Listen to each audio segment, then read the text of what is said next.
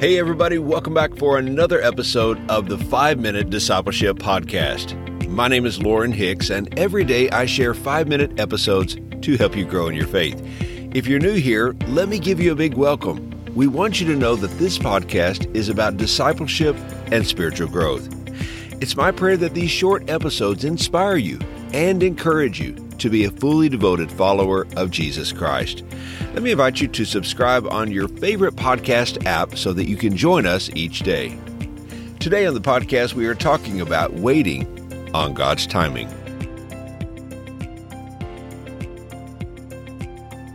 Not long ago, I had to renew my driver's license.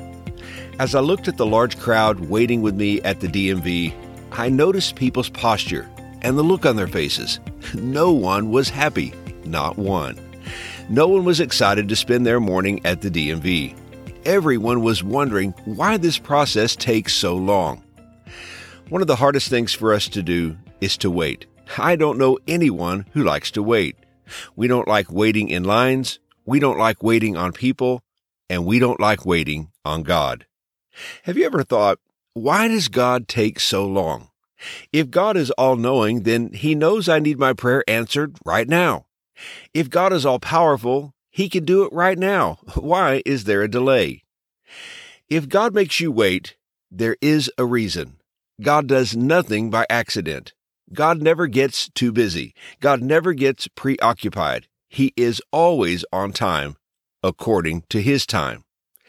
You know, there's an Old Testament story about a man who gets ahead of God. He doesn't wait for God's timing. His name is Moses. Listen to these words from Exodus chapter 2 verses 11 through 15. The Bible says, One day, after Moses had grown up, he went out to where his own people were and watched them at their hard labor. He saw an Egyptian beating a Hebrew, one of his own people. Looking this way and that and seeing no one, he killed the Egyptian and hid him in the sand. The next day he went out and saw two Hebrews fighting. He asked the one in the wrong, Why are you hitting your fellow Hebrew? The man said, Who made you ruler and judge over us? Are you thinking of killing me as you killed the Egyptian? Then Moses was afraid and thought, What I did must have become known. When Pharaoh heard of this, he tried to kill Moses, but Moses fled from Pharaoh and went to live in Midian. Now, I believe God's purpose for Moses' life was to be the deliverer of Israel. God strategically orchestrated his steps so that he would be raised in Pharaoh's house. Yet Moses knew who he was. I believe his mother instilled within him a strong faith in God. As he sees the Egyptian beating his fellow Israelite, he is filled with compassion and rage at the same time, and he decides to do something about it. He decides to take matters into his own hands. Yet it was not God's time for him to be Israel's deliverer. That time would not be for another 40 years. But Moses steps out and gets ahead of God in his timing. Have you ever done this? Have you ever become impatient with God? Have you ever got ahead of God? I know I have, and the results are usually painful. What leaps off the page of Scripture to me is the idea of God's timing in our lives.